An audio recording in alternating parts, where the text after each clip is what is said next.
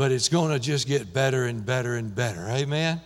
Have you already been blessed? Amen. It's going to continue to get better. Hey, to have uh, Brother Herman Cramer, full time evangelist. Many of you know him, but some of you are new and you've never heard Brother Herman before. Uh, Brother Herman's been in evangelism 38 years, traveling on the road. He was figuring uh, this last uh, couple of weeks ago, uh, during the month of May, he will have 5,200 and some odd miles uh, during the month of May uh, for all over the state of Texas and Colorado and Oklahoma and different places. But uh, we love him dearly here. There's not a man of God anywhere traveling, preaching the gospel that I uphold anymore than Brother Herman Cramer. And it's also great to have Judell with us. 54 years they've been married together, and uh, what a blessing they are to us. Brother Herman, you come and just share the word of God. God bless you. Thank you, Brother Charles. Such an honor and a blessing to be back in this place, and I truly mean that sincerely with all of my heart. Brother Charles always brings me in when there's a great, great big challenge to be done. And he said, The only reason I do that is that people realize that if God can use you, he can use anybody. And so uh, that's why I stand before you today, is just to simply show you today that God, if God can use me, God can certainly use you. I'm excited about what God is doing in this place. I told the men the other morning, I don't say a lot about my own life. I will probably tell you more this morning than I've even told Brother Charles, and as close as our relationship is.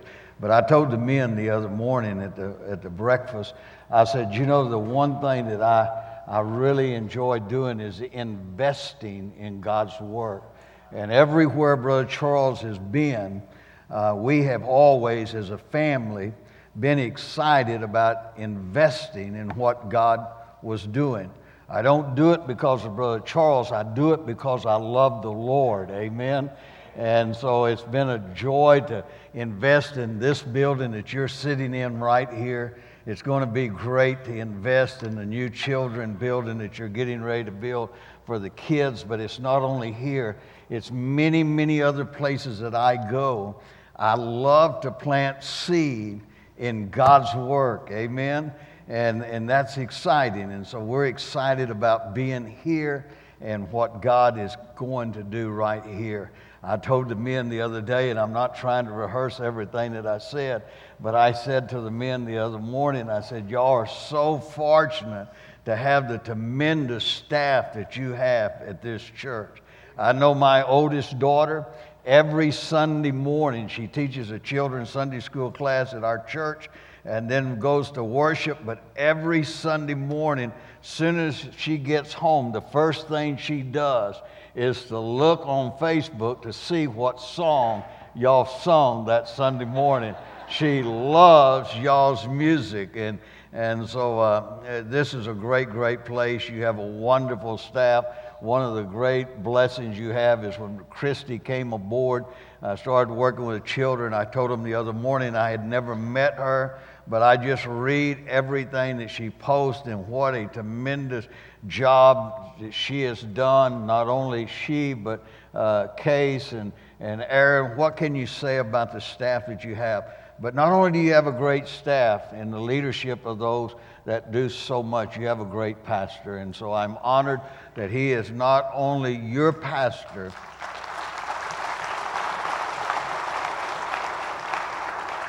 That's the only clapping you're going to get this morning. But he's not only your pastor, but he's the closest friend that I have. I really mean that. My wife continues to tell me that he's the only friend that I have.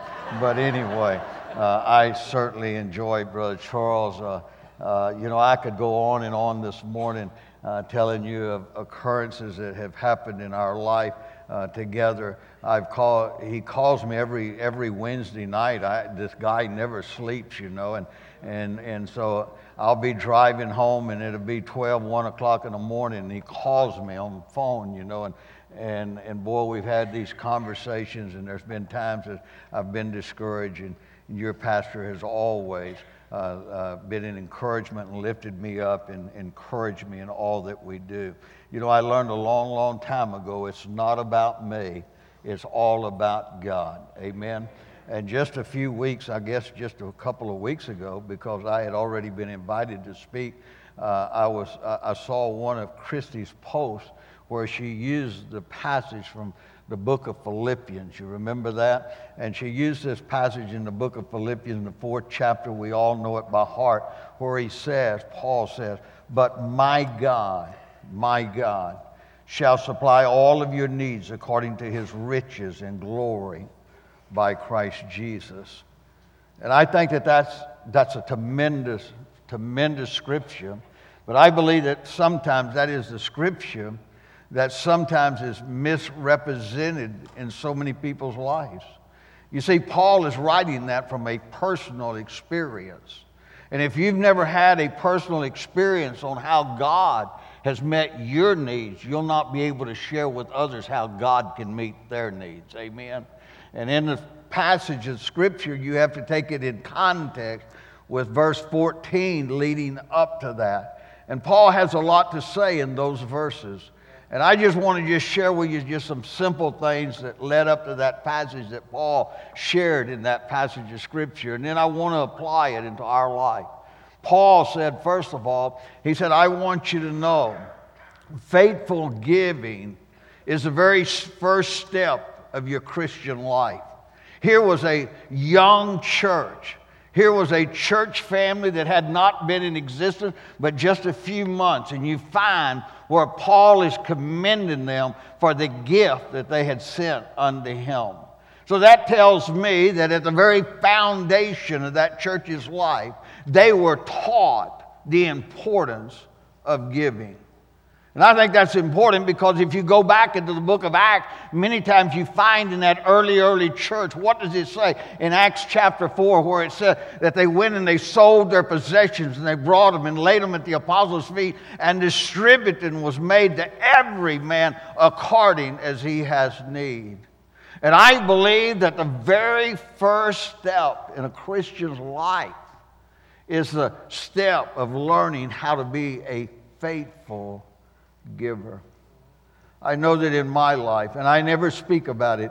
I used to say a lot about it, but I found that there's a lot of Christians that are jealous Christians, and you begin to talk about what God does for you, then they resent it because God's not doing it in their life, and they're not mature enough to realize that maybe, maybe, could be the reason God is not so real in their life is because they're not faithful to God. I remember in that little country church at the age of 28 years old, just being saved a few months. And I remember in that country church, and we were farming a little over 3,000 acres of land. We had five tractors. We had five men that was working full time for us. We lived in a nice home. We had a roping arena in our backyard. We had a cattle truck that was going to run into California, hauling cattle out of the valley to California. And I remember in that Sunday morning service, when God got a hold of my heart. And I remember that Sunday morning service when I walked down the aisle. And I took the preacher by the hand and I said, Preacher, I believe that God is calling me to preach. And I said, I believe that God wants me to give up everything that I have in order to go and to proclaim the gospel. Now, we were in a little country church that ran less than maybe high attendance was 27, and maybe we reached 30 every now and then. I remember the preacher said, Well, you tell them. I'm not going to say a word.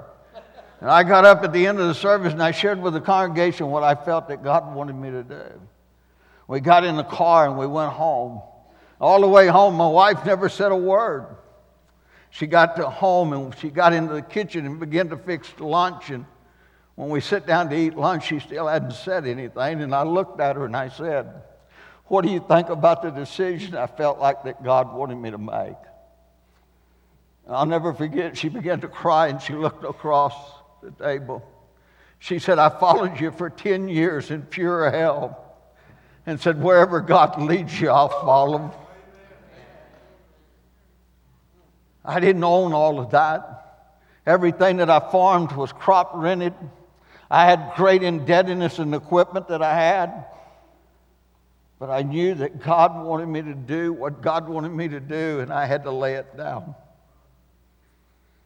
And ever since that moment in my life, I learned that you cannot throw nothing down that God doesn't give something better back. And I stand before you today to simply say this that not only do we have a great pastorate, and I thank God I couldn't understand why God led us to the pastorate. But now looking in hindsight, because God wanted me to give, have a pastor's heart so that when I went into a church, that I didn't go in in order to see what I could get out of a church, but that I could go into a church for what I could put into a church. And after 37 years in evangelism, I stand before you today, as Brother Charles said a moment ago that in the month of May we'll travel 5,234 miles. And the only reason I did that was because I was in a church that didn't have anything to do during the daytime. And so therefore I figured up how many miles that I would travel in the month of May. But yet, consistently, year after year, 35 and 40 revivals a year, not because of who I am, but because of who God is. I learned at the very beginning that if I would be faithful in my giving, that God was truly would be faithful to his children. This early church had learned how to give. I remember when I first went into evangelism. This is one of those stories that I used to tell, and people would resent it, and I, didn't tell it anymore. But I remember I was leaving on Saturday morning, and I don't know where I was going. It's been so long ago. I was already packed, and I had the trailer hooked up, ready to go. And one of the members of our church called, and he said, Brother Herman, he said, Could I just come and visit with you for a little bit? And instantly, through my mind, my thought was, Man, I don't want to do this. I'm not the pastor of the church. I, I don't want to deal with problems. I don't want to deal with difficulties. I just want to go.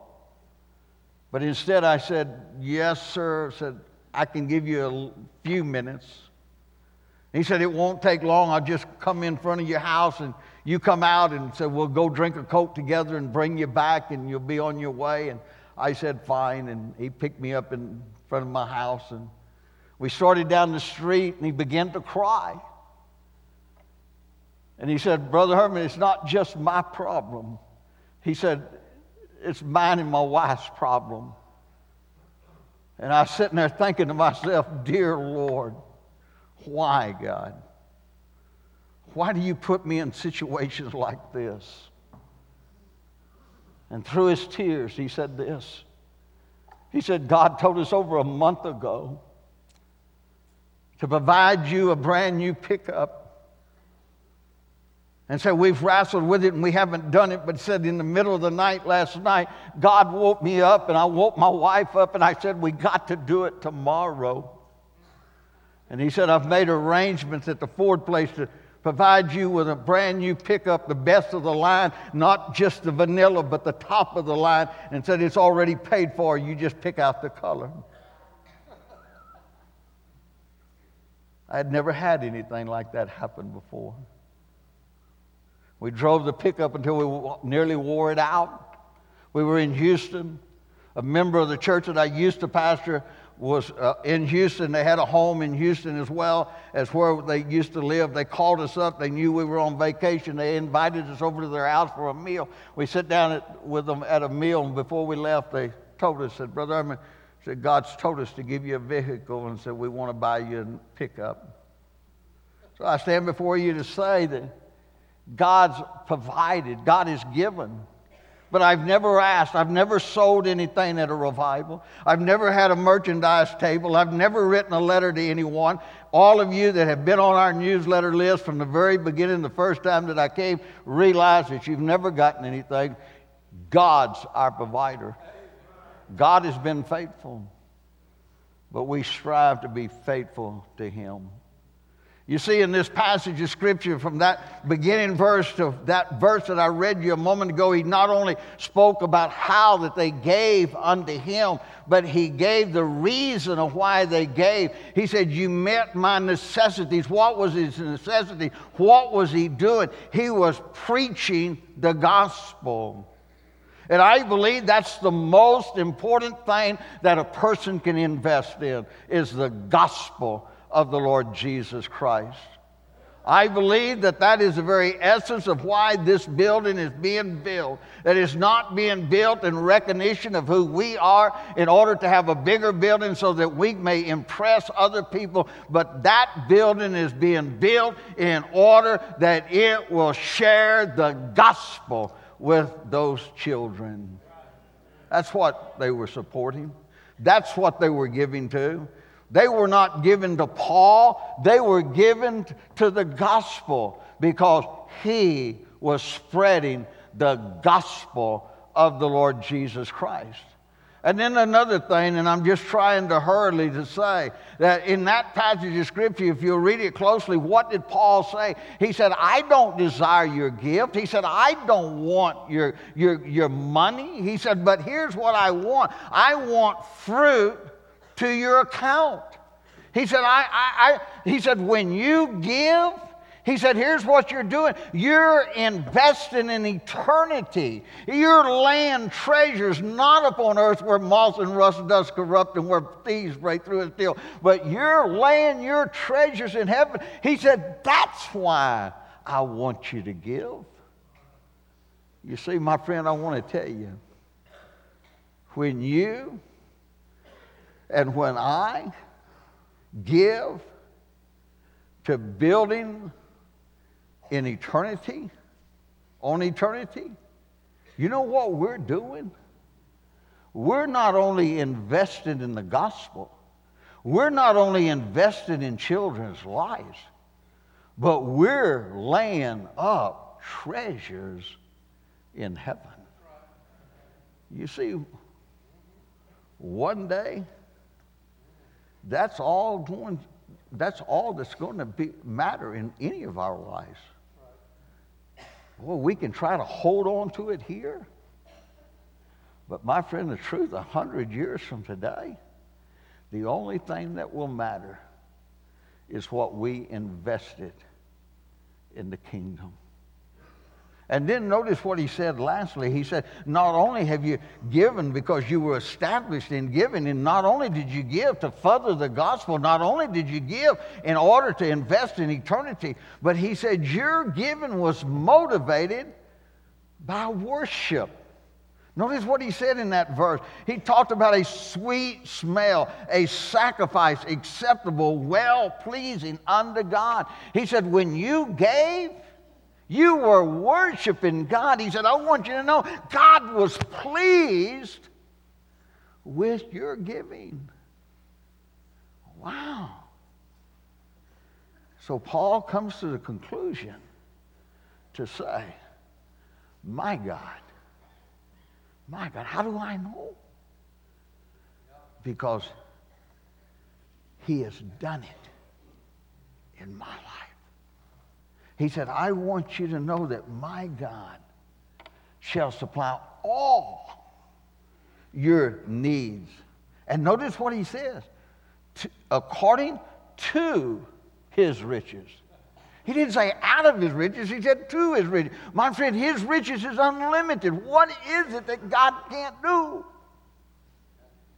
I constantly remind myself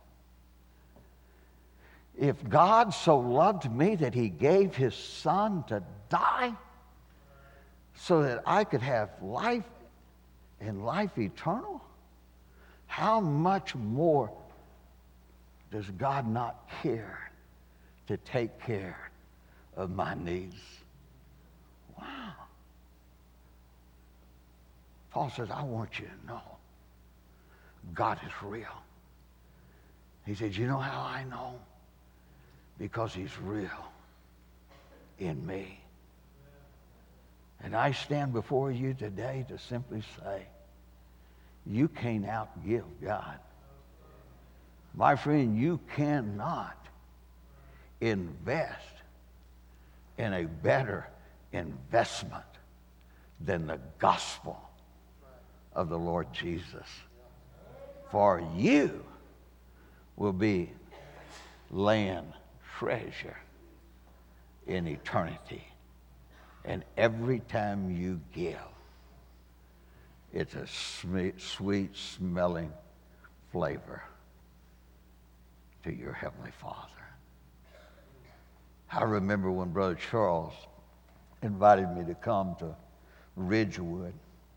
They had a tremendous challenge on their hand. They, they had built a brand new 600 seat auditorium, but the problem was simply this they had the building, but they didn't have no parking. They were living in a residential neighborhood, and people were coming in, streaming in and out. And the neighborhood, they, they, they were upset about it. And, and so, in reality, the church just needed to relocate it. Relocate. And that was a big challenge because, much like Woodland Hills, when Brother Charles went there, uh, Ridgewood was just a small, small church. You've heard the story. Brother Charles told you that many times. And now here was a challenge of having to relocate and build complete new facilities. Brother Charles invited me to come and speak and on a couple of occasions. And back then, he didn't know the big guys, you know, uh, Herb Reavis and Malcolm Ellis and all the big guys. And he was using the biggest guy he knew at that time, which was me. But I'll never forget that we were in a campaign there that night, and there was a man by the name of James Henry. I know Brother James has been here visiting before, and uh, Brother James Henry held up his hand and he said, Brother Charles, can, and it's just like it was yesterday. He said, Can I say a word? And Brother Charles said, Sure, and invited him to come. And he got up before the crowd and he said this. He said, tears running down his cheeks. And he says, Folks, all of you know me. He said, I've been here in this church from the beginning. But he says, You know, uh, I have a good job, done well. And he said, We've set our retirement back and back and kept setting it back so that when we retire, we would have a, a good, substantial amount to live on. But he says, God has gotten a hold of my wife and my heart to give all of our retirement to the building fund. And he said, I stand before you tonight to simply say that we commit not a part, not a half, but all of our retirement to what God wants to do. I've never forgotten that. I sit there and I wept and I thought, here's a man that has worked all of these years planning for someday. But he came to realize that it wasn't about someday, it was about now. The second thing that I close with when I came to Woodland Hills, there are several of you that have meant so much to me. I look around this congregation, Sheila, and those I remember painting over there in Brother Charles's first home.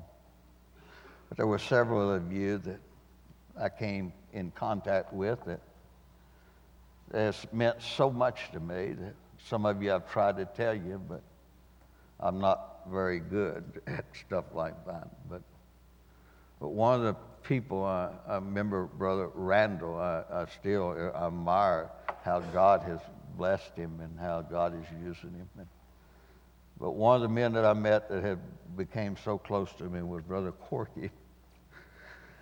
And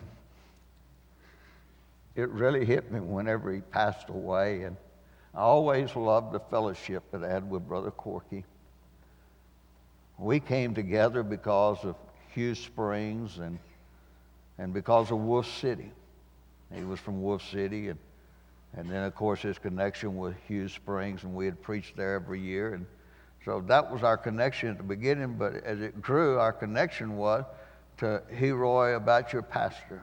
Talk about your pastor. See how that we could needle your pastor. And Brother Corky and I was good at that. But I never forget one day I was sitting with Brother Corky at his table, and Brother Corky looked at me and he said, Brother Herman, he said, I want to tell you. He said, I've been at Woodland from the beginning. And he said, There's been times that I didn't agree with everything. But he says, Brother Herman, through the years, I've noticed how God's hand is upon Woodland Hills. And with tears in his eyes, he said, Brother Herman, I want to tell you, I can't fight against what God has ordained.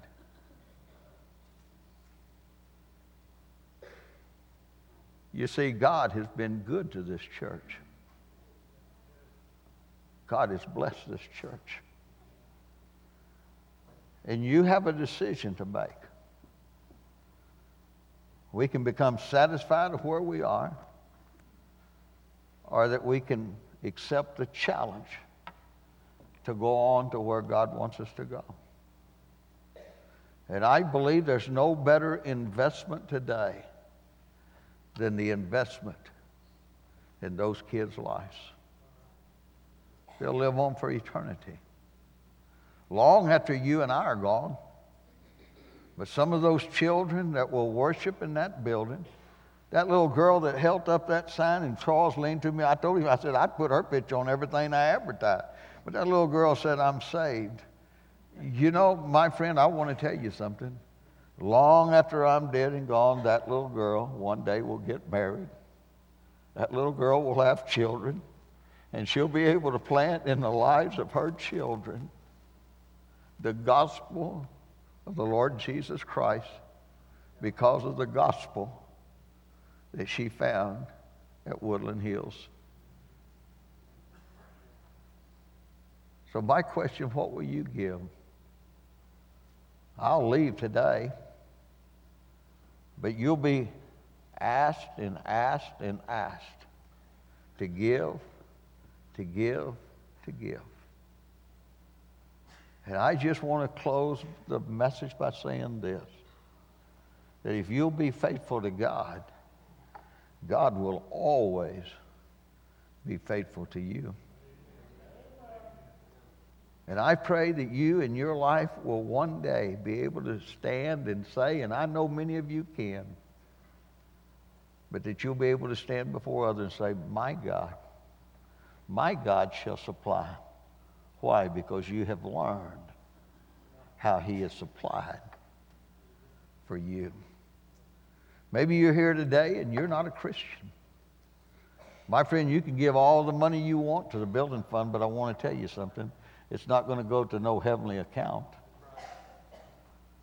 Because God is a personal God.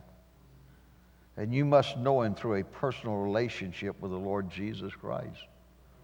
We've all sinned and come short of the glory of God. There's none righteous, no, not one. But in what we couldn't do, God did when He gave His only begotten Son. And there may be some here today that have never accepted Him in your life. And I want to invite you to do that. I don't want you to miss out on the greatness of God and what God can do in your life. People ask me all the time, they say, Brother Herman, how long are you going to preach? I guess they think I'm getting too old. But, folks, I want to tell you, I can't help but to preach and to go. You see, my friend, we don't invest in ourselves we invest in Him. And if you're here today and you don't know Him, I want to invite you to know Him. Maybe you're here today and listen, you attend here, you worship here, you love it here, and you give here, but you've never joined here. Folks, don't you want to be a part of what God's doing here? This church needs you. But you need this church. And I want to invite you to come and be a part.